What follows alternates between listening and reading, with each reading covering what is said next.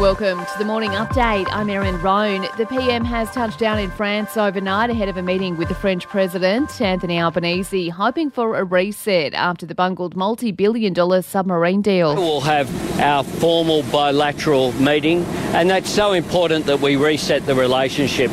Uh, France is a power in Europe, but is also a Pacific power. Mr Albanese has also met with the Canadian Prime Minister, with Justin Trudeau appearing to forget his name. It's uh, a real pleasure uh, to be uh, uh meeting with uh, uh, a, a, great progressive leader. we're really, really excited to have a friend in, in Australia.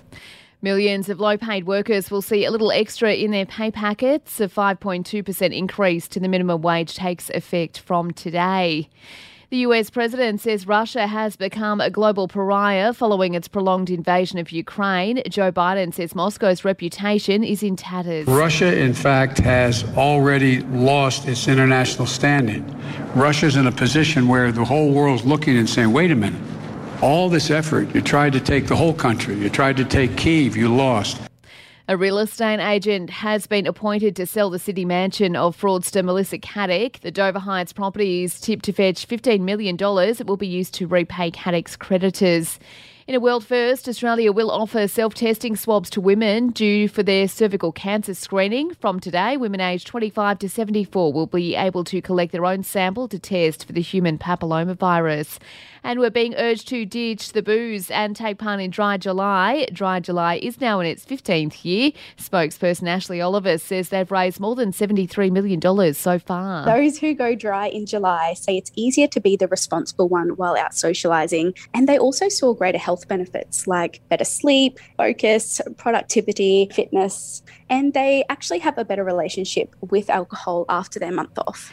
To sport, it's brought to you by Ladbrokes Mates Mo, the better way to chat, share, and bed together. T's and C's apply. And remember, gamble responsibly. Call 1 800 858 858. A good night for the Aussies at Wimbledon. Nick Kyrgios is through to the third round. He says he was in the zone. I was very just locked in from the get go today, and I had, you know, I just wanted to I don't know, just prove to people that, you know, like I'm really good and I feel like I just don't have the respect sometimes.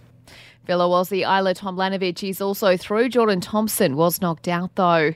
The Aussies lead Sri Lanka by 101 runs heading into day three of the first test. And for even more sports news, make sure you check out the sports update. You'll find it wherever you're listening to this show.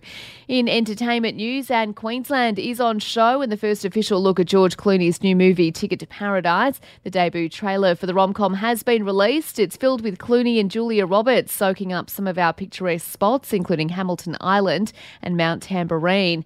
And there's no truth to rumours Austin Butler and Ezra Miller got into a bar fight in Japan. Tokyo police say they have no record of the incident. And that's the latest from the Nova Podcasts team. We'll see you later on for another episode of The Update.